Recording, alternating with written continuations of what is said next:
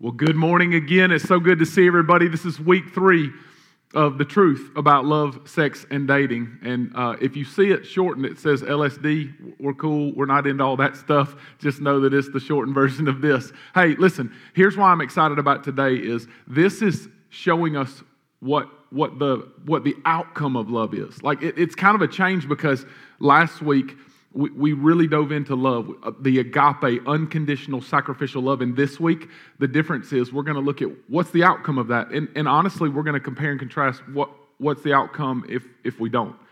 So, so this morning, I want you to just kind of settle in where you're seated. And I want you to think about this. When I look back at my life, like at the end, what do I want people to say? What do I want on my tombstone? What do I want people to say at my funeral? Because listen, I'm going to accomplish things in my life, and so are you. But if love is not the answer, if love is not what is accomplished, and if it's not the vehicle in which we accomplish it, well, then honestly, it's not going to last. And here's what Paul said in 1 Corinthians chapter 13, continuing. We ended in verse 7 last week, and then now continuing in verse 8. This is what Paul said in 1 Corinthians 13 Love never ends. You see that? Like a lot of things we do in our life, they stop. But love never ends. As for prophecies, they will pass. Like you can declare things and you can be right and you can be amazing and people can talk about you, but, it, but he says, as for prophecies, they will pass away. And as for tongues, they will cease. And as for knowledge, you can be the smartest person in the entire world and have unbelievable knowledge, but it will pass away. For we know in part no one has all the knowledge. No one has all the ability to speak. You have amazing things and you can accomplish a lot, and we prophesy in part. But when the perfect comes, the partial will pass away.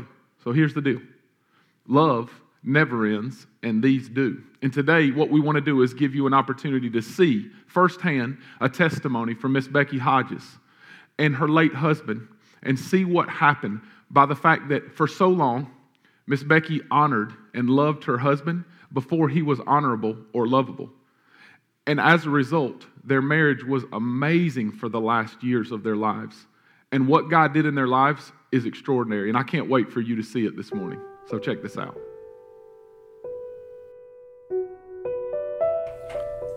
I'm Billy Hodges, and this is my testimony. Just over a year ago, I had a liver transplant, and so much has changed. Before I get into all of that, let me try to tell you how it all began. My parents were divorced when I was six years old. When I was seven, I asked Jesus to come into my life. Then I started drinking as a teenager, heavily. When I was 19, I started doing drugs. Then to pay for them, I started selling them. I had a lot of friends. It seemed like nearly everyone thought I was cool. So did I. I did make a few enemies too. I was 21 in 1975. One night it all came to an end. When the cops busted through the door, it was possession with intent. I received three to five years. I did 18 months. Afterwards, I stayed clean for about six months. Then started drinking, doing drugs again until I had addiction problems. In 1998, I found out I had hepatitis C. The doctors wanted me to have a liver biopsy. I refused and said I'd be all right. I now call that Superman syndrome. I lived in denial for two years until one day I collapsed and ended up in the hospital. My memory's still not clear about that, but I was told I acted like a man insane. I came home for about a year. I immediately put down the alcohol. It took about six months, but I finally walked out on the drugs too. I've been totally clean now for four years and counting. I praise God for the strength to do it and don't even think about it anymore. Throughout the years of waiting for a new liver, Jesus was doing a wonderful thing. He was healing me where I needed it the most in my heart, my spirit, and in my life. And He was preparing the perfect liver for me. Becky and I had been called five times to come on, let's go, only to be turned back for one reason or another. I spent a lot of time at home, alone, not able to work, with no transportation. I was either at home or in the hospital. Becky came home one day with a new friend for me, a puppy named Babe. She's almost two now and has been a true friend. Besides all the doctors, the medicine, and science, there is one person today that I owe my life to. It is my wife, Becky. She could have turned and ran, God knows I gave her plenty of chances, but she stayed by my side. I never knew that one person could have so much faith and determination, and her faith is very strong. I had very little faith in the beginning, but God had a way of opening my eyes so that I could see that Christ is the only way to life and living. I have so much to be grateful for, so many miracles. Well, here I am.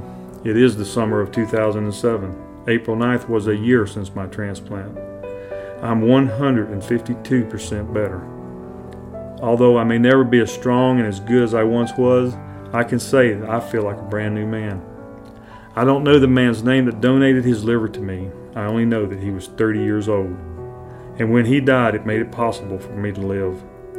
That's almost the same age Jesus was when he went to the cross for me. I'd like to take this opportunity to thank everyone who has taken measures to be an organ donor. Without that gift of life, I would not be here today. I suppose that if I can say anything else now, it would be that if there's anything in your life that seems impossible, it is. But only until you reach the point when you realize it's only impossible until you give it to Christ. When we live our whole lives depending on ourselves, it can be very hard to do. I discovered that for me, Taking that first step towards the cross was the hardest step I ever took. But once I started walking, I found that Jesus was with me every step of the way. Now, here I am, revealing myself to you. This is what God asks us to do to testify and share our experiences and glorify Him before mankind. Thank you. Hello, my, my name is Becky Hodges. Um, I am an accounting manager at a local chemical company in Greenville, South Carolina, and I've lived in the area here for about 30 years. Um, I grew up in Chicago, Illinois. I actually was uh, born in Butler, Pennsylvania, and moved when I was five to Chicago and graduated high school and then came to South Carolina. Uh, my husband and I met in 1973. Um, we dated off and on for the next five years. Neither one of us at that point were saved. Um, we kind of drifted apart. I actually got married to another man who um, I had a daughter with, and um, my daughter is now 37 and she's a Down syndrome. Um, so, so after I divorced my first husband, I um, kind of went on the search again for Bill because I really felt like that's who I was supposed to be with. Um, and we kind of met back up in 1985, dated for two and a half years, and married again in January 1987. Um, we still neither were saved, and we lived together for almost uh, 11 years. And I was saved at a very um, older age. I was uh, 43 years old when I was saved. Um, my husband came from a broken home because of religion. Um, so when I got saved, he wasn't very receptive to that because he felt like that the same thing was going to happen to us that happened to his parents. And so that's when things started going downhill. We've been probably married about 11 years when that happened. Um, it was almost like um, Satan was coming against me with everything he had because um, the man that I loved had turned against me, um, went down a different road than we had traveled during the 11 years we were married, and um, it just went haywire. Um, he pretty much told me that if he thought that I, if I thought that he was going to go to church with me, that I was crazy because that was never going to happen. I had to let everything that he said pretty much roll off my back and not take it personally because I kind of set myself up to believe that everything that came out of his mouth was straight from Satan because I believe that Satan was trying to beat me down as a Christian, as a Christian mother, as a Christian wife. Um, and so I, I would smile no matter what he did. And I, you know, I'd be kind to him. I would, uh, asked if there was anything I could do for him. Um, you know, I continued to um, cook for him, clean for him, everything that I possibly could do to love on him. And, you know, he just kind of was like sitting back watching. And I, I think about it now, and it was almost as though he, he had this look on his face like, what is going on? So for the next six months, um, I had a prayer group at church, and we prayed for Bill. We prayed for his salvation. And October, that was March of that year, in October of that year, he fell sick. Um, he was in end stage liver disease. He was in a hospital. Um, he was just about out of his head. And the doctor, he, the doctor couldn't talk to him, so he had to talk to me. But he told me that he probably would not live for another year. We continued to pray. We were concerned that he wasn't going to live, but things kind of evened out with his health, and he was able to be put on a transplant list for uh, his liver. And so, for the next 18 months, that was what we were working towards. And once he got his liver, he went into a coma, and they couldn't tell me what was going on, but he was being tormented, and I realized that. Again, I called all my friends who were prayer warriors, and we prayed, and for a whole week he was in this state. As a matter of fact, he got his liver on um, Palm Sunday, and it was Easter morning that he woke up. And the first thing that he said to me is, Where have you been? I've looked for you everywhere. And he said, As soon as I get well enough, I'm going to church with you. I'm going to, I'm going to live my life for Christ. I mean, everything that he said was everything that I had prayed for. It was just a miracle. Is he was a good man, even though, um, you know, some of the things he says in his testimony that he did. Um, my daughter has not seen her father since she was five years old, and Bill raised her as his own. And there was never a question, never any denying or anything. So he, he came in. His mom told me one time that if anyone would have ever told her that Bill would have married a woman with a handicapped child, she'd have looked at him like they were crazy because she wouldn't have believed it. But he stepped in and just became the father that she didn't have. And to this day, she cherishes him. I look back over it all and I think that, you know, um, it was a very short time that he was saved. I mean, we're talking seven years. Um, and, you know, he, in his seven years of being a Christian, he put it all together. Um, there were times where he was fearful, and we would talk about that. We talked about the promises of God and what, as a child of God, that he was entitled to. And that, you know, whatever I felt at times that maybe Satan was coming against him, knowing he was going to die. Um, we had moments where, you know, we um, talked about how we loved each other and how we would want to be with each other, you know, for eternity, and that now we had that very secure thing that we were going to be together. Uh, and I took a great comfort in the fact that that I knew where he was, even though it was difficult to lose him.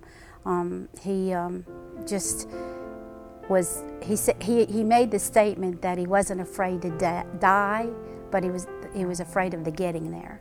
I had spent probably a year not knowing what to do with my life after um, Bill had passed, and that was one of the things that I think about now. Um, the mystery of marriage, I understand that now. I might not have understood it when I was married, but when you lose somebody that's part of you, it's like you're handicapped and you don't know what the next step is. But what I found myself doing was leaning on the Lord more and more, and He guided me through that. God said, I gave you some very valuable information, and you need to go to the hospice house and you need to be with those people. Do you remember the fear that Bill, Bill felt? Do you remember the fear that your brother felt? Now you have information to give these people that they won't have to be afraid and they know what they have to look forward to. So I was like, I couldn't believe that I was excited about that because I had made that statement, but God had just changed my heart. So uh, for about a year now, I've been working with hospice and I've been helping those people understand and I've not been witness to someone being saved. Most of the people I've worked with have already been saved, but there's a bridge there where fear seeps in, and I've been able to help them with that. And it's been the most rewarding thing that I've done in my life yet. Man, was that story not amazing? I mean, I, I just love seeing God and seeing, listen, here's what I find so amazing is that Mr. Hodges' legacy is continuing, that the fact that he loved, it's continuing. His story is being told today in Four Points, which is a place that he had never heard of. He had never even considered Four Points Church. And yet, that is the legacy that lasts. That's the, the love in him that lasts. And today, I, w- I want to kind of compare their story and just show you guys this morning the story of Gomer and Hosea. Now, Hosea is a minor prophet, he's a, it's a book in the Bible, and he's a minor prophet. And, and, and so, when, when you read this story, it is fascinating when it comes to love or the love that lasts. And, but here's, here's the deal with love we can understand the love that lasts. We can start loving our spouses or our dating partners or, or our friends or our coworkers or people like we're called to do. Love God and love people. We're called to do that. But if we miss God's love for us, we've missed everything and we'll never truly love. And I think Hosea chapter 3 is the most beautiful, amazing picture of God's love for me and God's love for you that I've ever read in the entire Bible. It is fascinating. So, if you have your Bibles, I want you to turn right now to Hosea chapter 3. And it's short, but it is amazing. Hosea chapter 3, starting in verse 1. says, And the Lord said to me, and me is Hosea, okay, this is Hosea speaking. He says, And the Lord said to me, Go again and love a woman. This woman's name is Gomer. In Hosea chapter 1, verse 3, it says that Gomer was a promiscuous woman. So let me just tell you what that word promiscuous means. It means she was crazy. She had lots of adulterous affairs. She's not that girl that you want to take home to your mama. You know what I mean? Like it's a bad news. And, and right here, the English Standard Version says loves a woman, but many of your versions actually say Gomer's name. It says, Love a woman who is loved by another man and is an adulteress even as the Lord loves the children of Israel, though they turn to other gods and love cakes of raisins. Now, here's what I want you to know about this so far Gomer means completeness. Gomer's name literally means completeness, and Hosea's name literally means salvation. And this is what is fascinating by this. Look, God is asking Hosea to love Gomer again after, after she had been promiscuous, meaning she had had many extramarital affairs. So, so just imagine being the prophet of God in Israel, and, and God comes back to you and says, You know what? The, the woman that, that you left because she was promiscuous, she was awful, she was dirty, she, she did stuff with people, it's known. So, so, so not only are you the prophet of God, but everybody's going to know that you love this woman that was nasty and awful and is promiscuous and goes around and sleeps with all kinds of different men and actually gets paid for it, like we're going to see in a second. Well, that's kind of crazy, right? But then look what this says. Even as the Lord loves the children of Israel. Now, we're not Israel, but this is a beautiful picture of God's love for you. Next verse. It says, So I brought her, I bought her for 15 shekels of silver and a homer and lethech of barley, or that's nine bushels of barley.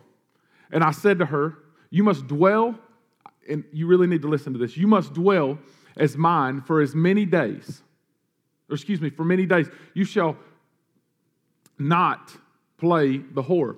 So the Bible just goes ahead and calls her out. You should not play the whore anymore or belong to another man. The King James says you, not, you should not play the harlot. You should not go around promiscuous. You should not, don't get paid for it. Don't be over the top. Or belong to another man. And so I will also belong or be to you. That's crazy. Because right here, what he's saying is, I've been instructed by God and I'm bringing you back in. I know what you've done. Everybody knows what you've done. But you know what? God told me to love you, and I do love you. And I'm giving my love to you. But when you receive my love, you will dwell as mine for many days, and you're not going to play the part of the whore anymore. Now, we hear this and we're like, Pastor Mark, that's cool, but how is this a picture of me and God? Because I've never been that word, right? And that's true. I've never been that. Most of you have never been that. But here's the truth. When we evaluate what we really are, like, like when I just when I just look and start writing down the things that I've done wrong, and, and realize seriously, God, you love me? No matter what I've done in the past, no matter where I've gone, you don't look at my sin. You don't hold my sin against me when I ask you for forgiveness. That's me. I'm Gomer.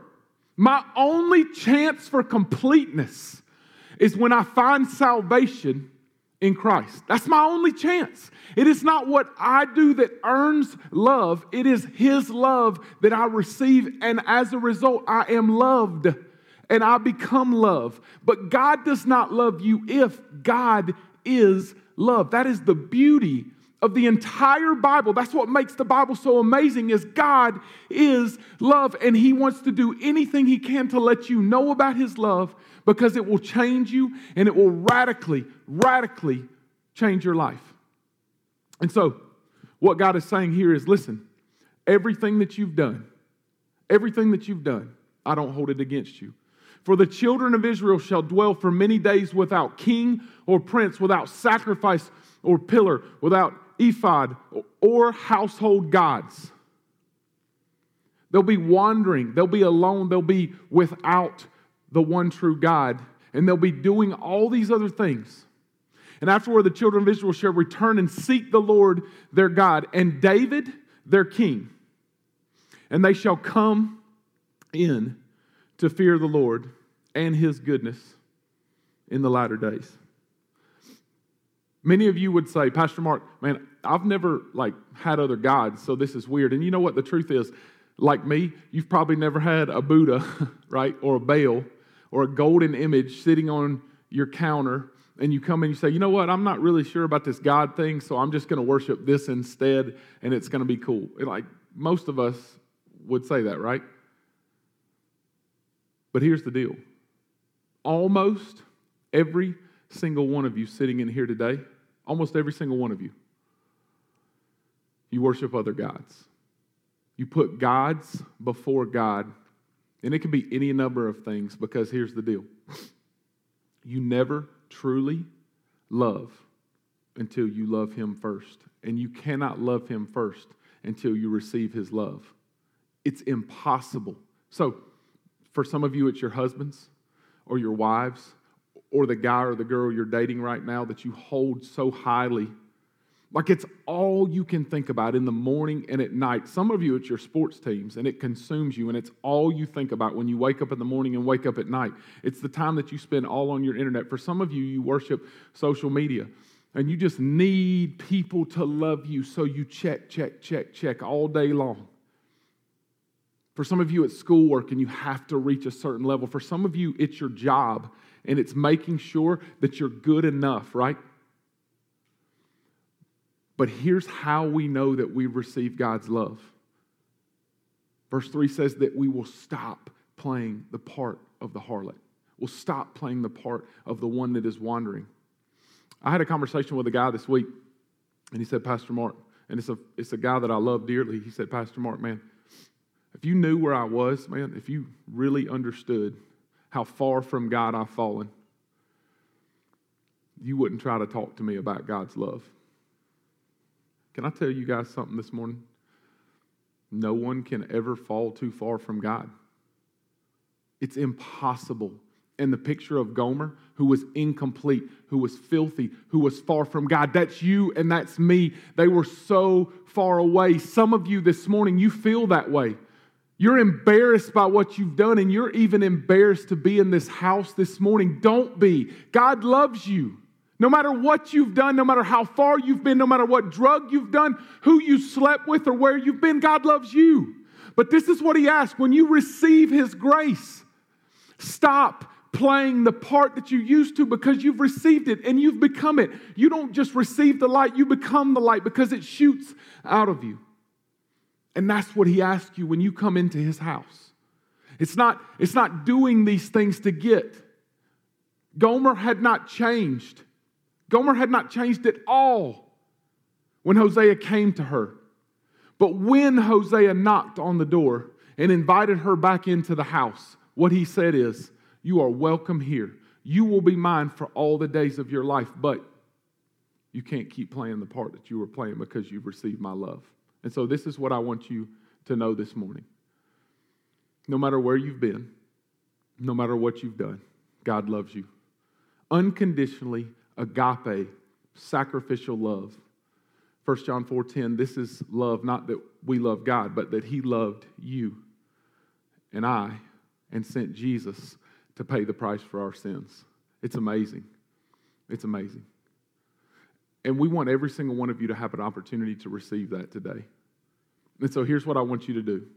What I want you to do is just right where you sit, look right at me, and think this right here. Have I ever really received God's love? And I don't mean pray to prayer, I don't even mean raise your hand.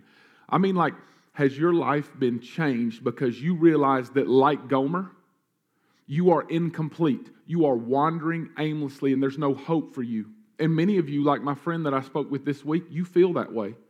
Many of you have been lying, and this is how you know that you're lying. If you question, what can I do? What can I get by with? Like, I've received this grace thing, Pastor Mark, but what, what can I, what, like, I'm a Christian, right? So I can do whatever I want, and I got my card. I'm telling you before God, in love, impossible to live a life that is promiscuous constantly, far from God, and have received His love. He will pull you in every time. Does that mean we're not going to sin? Absolutely not. You will sin every single day. But it means that I don't want to because my Hosea, Jesus has come and he's become my salvation and I've received him. And therefore, as a result, I do not want to be promiscuous. I do not want to wander. And so when I do, he pulls me back. He doesn't hold my sin against me. He looks at me as his son, and he looks at you as his sons and daughters. So, what I want you to do today is I want you to pray with me, but I'm going to keep my eyes open, and I want you to keep your eyes open. I want you to look right here, and I just want you to pray with me. I want a life that counts, guys. I want a life that lasts. I want a life like Mr. Hodges when he dies. He's with Jesus immediately, and his life counted. When he passed away, his last few years, man, it meant something, didn't it? And that's what I want. But you know what? I can try as hard as I want to, and it's never going to be enough. The only way is for Gomer to receive Hosea, for her completeness to be made through salvation. And so, what I want you to do, if you want to receive Christ, is just say something like this in your heart. There's nothing magic about a prayer, but just say something like this in your heart God, I'm so far from you, and I desperately, desperately need Jesus. Will you come in my life and save me? I receive your love because you've given it to me unconditionally, not by what I've done, but by what you've done. I trust Jesus as my Savior and Lord. Listen, here's what we want you to do it's not magic, it's just an expression of faith that you've done in your heart. But if you've trusted Christ today, on the back of that worship guide that we talked about earlier, there's a card. And in that card, we want you to check the box that says, I've received Christ as my Savior and Lord today. And, and we want to give you a gift. We have a Bible for you, and we have a couple other things for you, and we have volunteers for you that want to walk you through that. So please let us know that so we can help you take your next steps in salvation. And guys, for everybody else, here's how we'll end it love. Love is huge. Love is, is the thing that will, that will keep you. When all else fails, when prophecies end, when tongues end, when everything else ends, love is there. And so when you, when you leave today, I want you to remember this love leaves a legacy that lasts. Love leaves a legacy that lasts. Mr. Hodges, legacy is lasting because of love. Becky Hodges' legacy is going to live on for years after she's gone, years and years from now, because of love. And guys, whatever you're struggling with, if your marriage is falling apart, if your work is terrible, whatever happens, you can accomplish everything that you want to accomplish and make more money and have more fame and more acclaim. But the only thing that lasts is love. Let's pray together. God, what an honor it is to be loved by you, to be honored and served by you. And the reason that we love is because you first loved us. And God, we just want to tell you we do truly love you with all of our hearts and all of our minds and all of our souls. And God, we want our lives to count. God, I don't care what we accomplish. Help us live a culture of honor and love.